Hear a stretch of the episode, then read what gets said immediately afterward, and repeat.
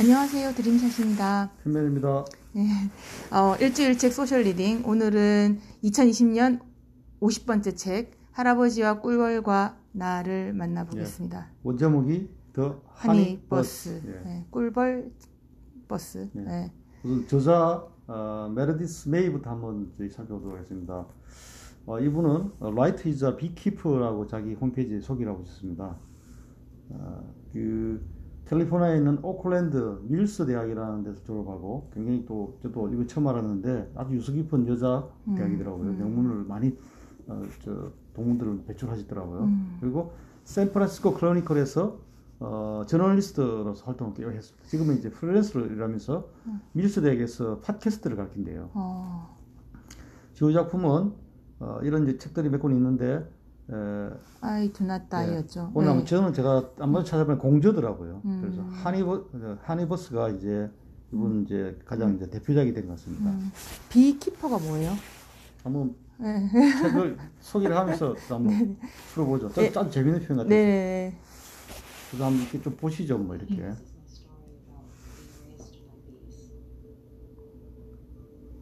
여기가 굉장히 관광지입니다. 사실 빅스가 어, 어, 레드우드가 굉장히 높은 게 숲이 있어가지고 제가 한번 여행한 적이 있습니다. 일본 국도 타러 가다, 타고 가다가 굉장히 인자하고 그죠? 네. 지혜롭게 보이는 할아버지. 네. 제 상상했던 거와 똑같이 생겼어. 음. 놀랐어요. 저기 나중에 비밀이 나오겠지만 저 할아버지하고 사실은 음. 외할머니가 재혼이더라고요. 네. 그런 얘기 하면 안 되잖아요. 예. 아, 읽었다고 전제하고 하- 하는 건가? 그렇죠. 우리가? 예, 예, 예, 예. 예. 이게 뭐 그 하는 게 아니까. 음. 예. 그 음, 물집을 꺼내는 장면.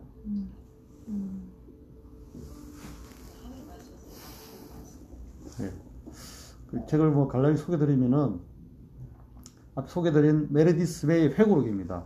그러니까 실제 자기 얘기죠. 어, 난픽션이고 그리고 스토 전체 스토리가 부모가 갑작스레 이혼하면서 어린 어, 이 주인공과 남동생이 외가에 이제 어머니와 함께 가게 됩니다. 아, 거기서 이제 외할아버지, 양반의 외할아버지와 외할머니와 함께 생활하면서 어머니와 겪는 갈등, 그 갈등 속에서 이제 어떻게 헤쳐가는 굉장히 보면 성장, 성장기 어, 소설은 아닐까 그죠? 그래서 어, 굉장히 재밌는 것은 어, 이 할아버지가 양봉을 아주 오랫동안 하시면서 양, 양봉의 세계를 잘 가르치면서 양봉을 가르치죠. 음, 그러면서 어, 꿀벌과 어, 전체 삶에 대해서 그런 가르침을 이제 말씀하시기 조심스럽고 아주 온화하게 음. 아, 삶에 개입하지 않으면서 이제 전달하는 거죠. 음, 아, 나중에 뭐 책을 다 읽어보시면은 나중에 어, 어머니하고도 화해를 하더라고요. 그런 장면이 나옵니다. 대학 가, 대학 가서 음, 이제 학교하고 나서 이제 떠날 때, 기숙사 떠날 때 어머니와 화해, 어머니의 그 갑작스런 어, 폭- 어, 폭발적인 그런 분노의 정체를 알게 되는 거죠. 외할머니와도 연결된. 음, 예. 저희는 어, 이 책에서 꿀불의 춘편을 발췌 독서를 했습니다. 그래서 뭐 여러 번 발췌 얘기를 말씀드리지만은 한 권을 다 읽고 다 여행 좋지만은 한 장을 벌써 읽고 한번 열 줄을 요약해 보면서 이 책의 진정한 어, 진짜 한번 그 세계를 제대로 들어가는 보는. 거죠. 예, 진짜. 답사를 해보는 거죠. 네, 형광등이 켜지는 것 같아요. 제 네. 머릿속에. 그런 예. 드림샷의 에, 이 편의 열 줄 요약을 한번 어, 소개해 주시죠. 예. 어, 하반기 쪽에 나오는 건 하, 후반부예요. 이분이 음. 아까 말씀 저희 팬님께서 말씀하셨지만 어머니가 아예 방에서 나오지를 않아요. 그 어떤 정신적인 충격에 의해서 그래서 이제 이 후반부니까 이제 나는 엄마가 새 집에서 새 출발을 하면서 회복할 수 있다는 희망을 완전히 14살 때 버렸다. 그리고 어, 그 대신 이제 할아버지 정신적으로 지지를 해주셨던 할아버지가 기회가 될 때마다 나와 남동생인 매슈를 데리고 빅서 그 양봉장이 있는 빅서로 갔고 우리는 그 꿀버스에 들어갔다. 할아버지는 너무 티내지 않으면서 우리에게 지금 고단한 삶을 기꺼이 받아들이라고 용기를 주었다. 정말 진짜 예 티를 티내면서 격려하는 스타일이 아니고 용어도 되게 조심스럽게 그- 선택하죠. 이, 이, 이 편의 테마이죠. 예. 네. 춤추는 꿀벌. 예, 예, 예, 꿀이라는 예. 얘기죠. 예, 그게 그래서 꿀벌에 대한 상식도 되게 많이 알게 됐는데 얘는 외역 특별이구나. 음. 아주 훌륭한 밀원지를 발견했다고 다른 벌들에게 그 곳에 가는 길을 알려주고 있구나. 벌이 막 춤추는 것을 보면서 할아버지가 이렇게 얘기를 하고 있습니다. 예. 굉장히 중요한 대목이죠. 네. 그리고 이제 음. 어, 벌집이 이제 커져가지고 이제 분봉이라고는 표현을 쓰더라고요. 분봉을 집을 나눠야 될 때면은 이번엔 정찰벌들이 나선다고 합니다. 정찰벌들이 나서서 새로운 집에 갈 때 벌 집을 찾아 벌떼를 이끌고 새 집으로 간다고 했었다. 그리고 이게 그냥 한 번 가서 결정하는 게 아니라 굉장히 민주적으로 좋아 좋아 좋아 좋아 어 나도 나도 좋아 좋아 이런 것들이 계속 서로 커뮤니케이션 주고받고 그래 그곳이다라는 음. 합의가 도달하면 지지를 많이 받아야 되죠. 그쵸 가장 많이 음. 받은 지지를 받은 정찰벌이 가려지고 거기로 여왕벌과 함께 새 집으로 간다고 합니다. 이 벌의 춤을 해독을 해서 노벨상을 받으신 분도 있더라고요. 그 분이 이 카를 폰 프리슈라는 분인데 그분의 책이 이 할아버지 책장에 책장은 아니었겠죠? 그 할아버지 이- 이 작업터에 있었다고. 이 네. 내용을 바탕으로 이제 음, 메리디스 손자에게 그렇죠. 설명해 주죠. 맞아요. 저 춤의 의미가 뭔지. 그러면서 음, 음. 중요한 또 넘어가죠. 네. 메리디스에게 뭔가를 메시지를 주죠. 네네네네. 할아버지는 음. 이 작은 벌들이 작은 노력이 모여서 집단적인 힘을 내면서 작은 자기 존재보다 훨씬 웅대한 목적을 품고 살아간다는 사실을 끊임없이 상기해 주었다. 꿀벌에 대해 알면 알수록 이들의 높은 사회 지능에 깜짝깜짝 놀랐다. 사실 책을 읽는 저도 되게 많이 놀랐거든요. 완전히. 아, 이때는 어떠냐면 엄마의 상태를 그래도 이 대목에서 많이 나오는데 이제 첫 초경을 시작을 했는데 엄마하고 같이 가자고 했더니 신경도 안 써주고 너 혼자 가서 하라고 하고 그런 모습이 나오고 있습니다. 엄마라는 역할을 버리고 자신의 삶을 아예 망쳐버릴 만한 그 어떤 일도 없었는데 왜 우리 가족은 이렇게 살고 있는지 도대체 우리 가족이 숨기고 있는 비밀이 무엇인지 나는 반드시 알아야 했다. 예. 예, 그리고 이제 양봉장에서 이게 할아, 중요한 거죠. 예. 예, 할아버지가 음, 그 꿀벌이 춤추는 걸 보면서 이렇게 얘기합니다. 음. 너도 나중에 하고 싶은 일을 생각해 본 적이 있니? 메르디스, 이제 밖으로 나가 내가 원하는 것이 무엇인지 찾아, 찾아보렴. 그걸 찾으면 저 벌처럼 춤을 추는 거야. 음.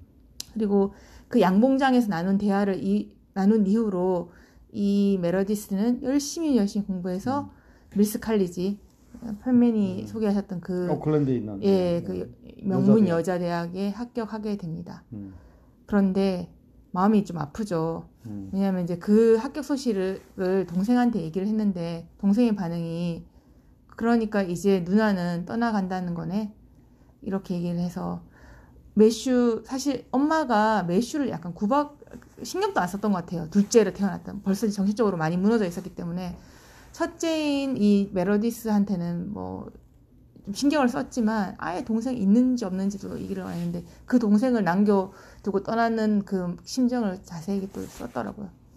예. 그래서 저는 이제 음. 어, 아까 팬매님은 논픽션 관점에서 이 책을 좀 설명을 했는데 음. 저는 그릿이라는 책이 떠올랐어요. 음, 그 심리학자. 이게 할아버지. 예. 예. 그래서 되게 형편이 어렵고 그런 사람들을 다 조사를 해봤는데 그래도 잘 되는 사람이 있더라. 그 사람들을 원인을 찾아했더니 정신적으로 지주에는 단 한 사람만 있어도 잠깐 잠깐 예, 그거는 그릿이 아니고 회복 탈레슨 같은데. 그 그릿입니다. 그릿은 네. 끈기. 예. 끈기. 예, 그, 회복 탈레슨 내용인데 그 얘기는. 그 회복 탄력사하고 그 그릿이하고 다 똑같은 어, 거예요. 오케이 오케이. 예, 예, 음. 이런 재미도 해야 되니까. 예. 예. 그래서 이, 이 할아버지가 음. 이제 그런 저 어떤 경우에도 지지해주는 역할. 어떤 걸 그래서 그 사회심리 심리학자 분이 연구한 그 대목이 저는 떠올랐고 음. 네 그랬습니다. 그리고 너무 감동적이었어요. 이 할아버지가 말이 많으신 분이 아닌데 음. 조심스럽게 그 어린 그리고 이제 꿀불의 춤을 통해서 네. 메르디스에게 인생의 길을 서서 찾도록 도와준 거죠. 네, 이 편의 예. 핵심이죠. 너도 춤을 춰보렴. 예. 밖에 나와서 뭐 네가 원하는지. 그래서 아 이제 나는 이제 대학 가야 되겠다. 아, 아, 음. 내 사람을 찾아야 되겠다 생각한 거죠. 아 초점을 잃지 않는 우리 네. 편민 어 이제 이게 굉장히 재밌습니다. 음. 이 책에도 나오지만은 이 메르디스가 샌프란시스코 클리니컬 기자를 할때 음. 어, 이제 할아버지 배운 양봉을 가지고 어, 편집자를 편집 그 국장을 설득해서 옥상에다가 어, 이렇게 저 도시 양봉을 시작해요. 음. 왜냐면 이제 예, 벌꿀 얘기에 대해서 르- 르포를 쓰겠다 이렇게 설득해서 그러고 나서 이제 할아버지가 돌아가시고 나서 외할아버지 남긴 꿀벌을 가지고 옵니다. 음. 가지고 와서 지금 에, 샌프란시스코 코네티컷 프렌드십 가든이라는 곳에서 도시 양봉을 하고 있다고 합니다. 음, 그래서 저는 왜 이 동을 소개드리냐면은 음. 코로나 풀렸을 때 샌프란시스코 갔을 때 이 책을 읽은 분이라면 이런 데 한번 가보는 거죠. 아, 그죠? 어, 예, 이 예. 메르디스를 한번 만나보는 것도 괜찮을 것 같아요. 음. 그래서 제가 이 부를 가져왔습니다. 아, 네. 제가 이 책을 또 고르게 된 하나 중에 하나가 이제 논픽션에 대해서 어, 좀 한번 생각해보고 우리가 즐길 수 있는 거리를 찾아보려고 합니다.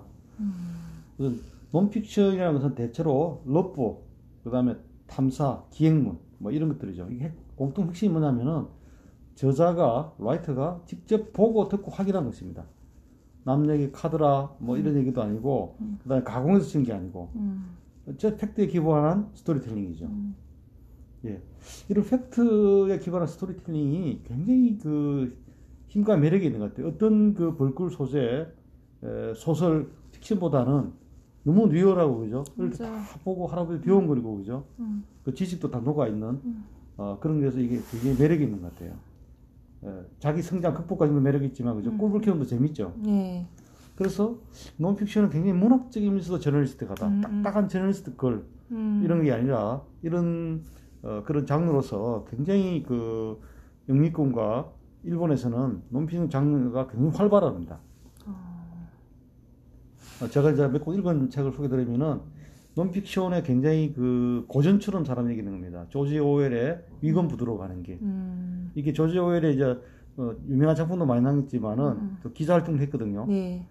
실제 그 광산 그 아. 탄, 탄- 어, 탄광의 그 열악한 광부들 세계들을 취재한 내용입니다. 아, 어, 굉장히 비참한 내용이 많이 들어 있습니다. 음, 음. 직접 들어가서 어, 광부들과 함께 생활하면서 쓴 책이거든요.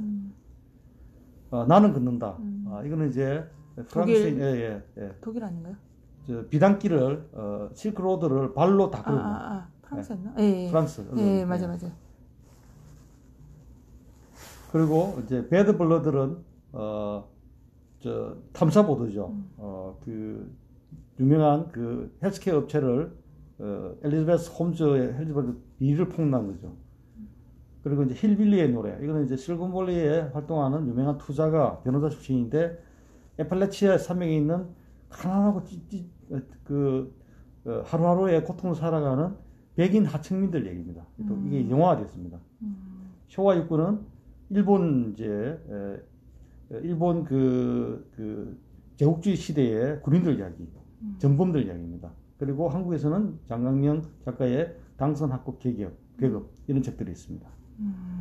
그래서 논픽션 장르들은 저는 이제 에, 굉장히 영화 소재도 되고 다큐, 다큐 멘터리 소재도 되고 또 사회 고발 성격도 있고 기록으로서 가치도 있고 어, 이런 부분들이 어, 굉장히 에, 콘텐츠 마중물로서 어, 굉장히 중요한 역할을 하고 있다. 그래서 우리가 좀 더 논픽션 장르가 한국에서 발전돼야 되겠다. 자, 이런 생각을 좀 많이 하고 있습니다. 이게 이제 힐빌리 노래, 그러니까 영화에 됩니다. 넷플릭스에 상영하고 있다고요. 네. 발췌 독서는 한 장에, 어, 한, 책을 한 장에 골라서 읽고, 한, 한 장의 내용을 문장을 한번 요약해보는 이런 독서 기법입니다. 여러분들에게 굉장히 강추합니다. 그리고 일주일책 소설 참여 방법은 카카오톡에서 어, 오픈 채팅방에서 검색을 하시거나 페이스북에서 검색하셔서 가입하시면 됩니다. 그리고 여러분들의 책을 읽으면서 스크랩을 공유해 주시면 함께 읽으면서 재밌게 지낼 수 있습니다. 일주 일책 social reading 많은 참여 바라겠습니다. 네, 다음에 뵙겠습니다.